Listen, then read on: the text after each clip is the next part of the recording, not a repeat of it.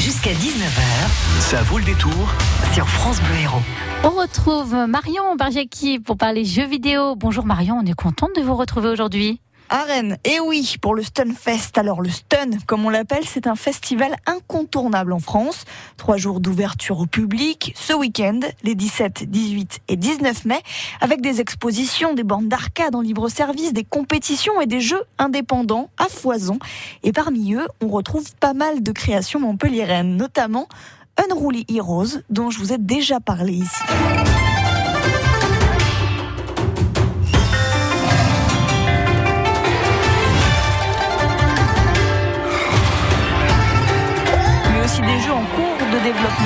Comme Sbears, une sorte de jeu à la Pikmin pour ceux qui connaissent. Votre personnage s'entoure de petites créatures, les Sbears donc, qui vont l'aider à rentrer chez lui après avoir parcouru différents univers, avec un environnement et une ambiance sonore qui évolue selon le nombre de petites bêtes qui vous suivent.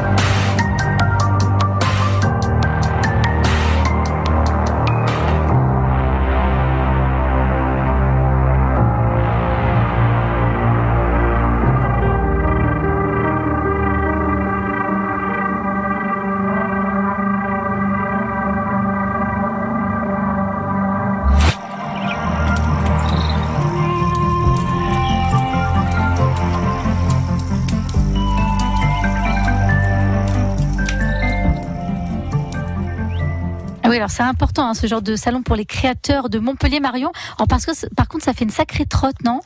Oui, alors ça vaut le coup d'avaler des kilomètres. Le stun, c'est plus qu'une belle exposition, c'est surtout l'occasion de faire tester son jeu, d'avoir des retours, de l'améliorer, de lui faire un petit peu de pub aussi, parce que l'air de rien, c'est pas évident de se faire remarquer quand on sort un jeu en tant qu'indépendant. Mais ce salon, et je vous encourage vraiment à y aller, c'est aussi l'occasion d'assister à des conférences bien sympathiques pour les passionnés. Autant l'an dernier, la grosse délégation montpelliéraine y était en spectateur, autant cette année, c'est nous qui menons la barque. Et on peut retrouver des noms comme celui de Laura Fournier. Elle gère la production chez Wild Sheep, le studio de Michel Ancel, le créateur de Rayman. Il travaille en ce moment sur le jeu Wild.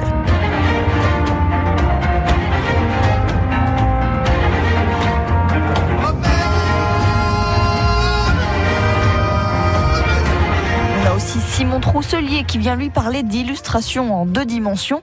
Ça fait 12 ans qu'il est dans le domaine, hein, passé par Ankama, Nickelodeon, Disney. Et en ce moment, il gère le côté artistique pour le jeu vidéo Haven des Game Bakers.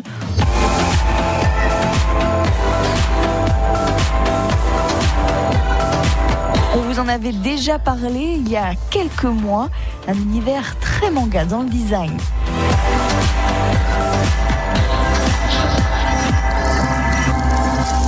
Il a aussi travaillé sur un jeu que je vous recommande très chaudement, Seasons After Fall. Et justement, celui qui va venir euh, pour parler de ce jeu, c'est William David. On l'a déjà interviewé sur France Bleu Héros longuement parce que Seasons After Fall, c'est son bébé avec l'ancienne équipe de son studio Swing Swing Submarine, studio qui n'existe plus car William est retourné travailler chez Ubisoft. Alors ce jeu, il date d'il y a trois ans, mais pourquoi on en parle encore? Alors déjà parce qu'il est très bon et ça c'est mon point de vue, mais voilà. Mais parce que William va faire ce qu'on appelle un post-mortem. Alors c'est un peu triste.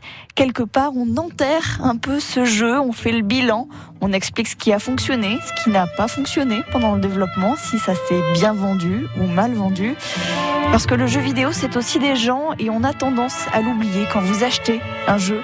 Vous financez des entreprises, mais aussi toutes les petites mains qu'il y a derrière.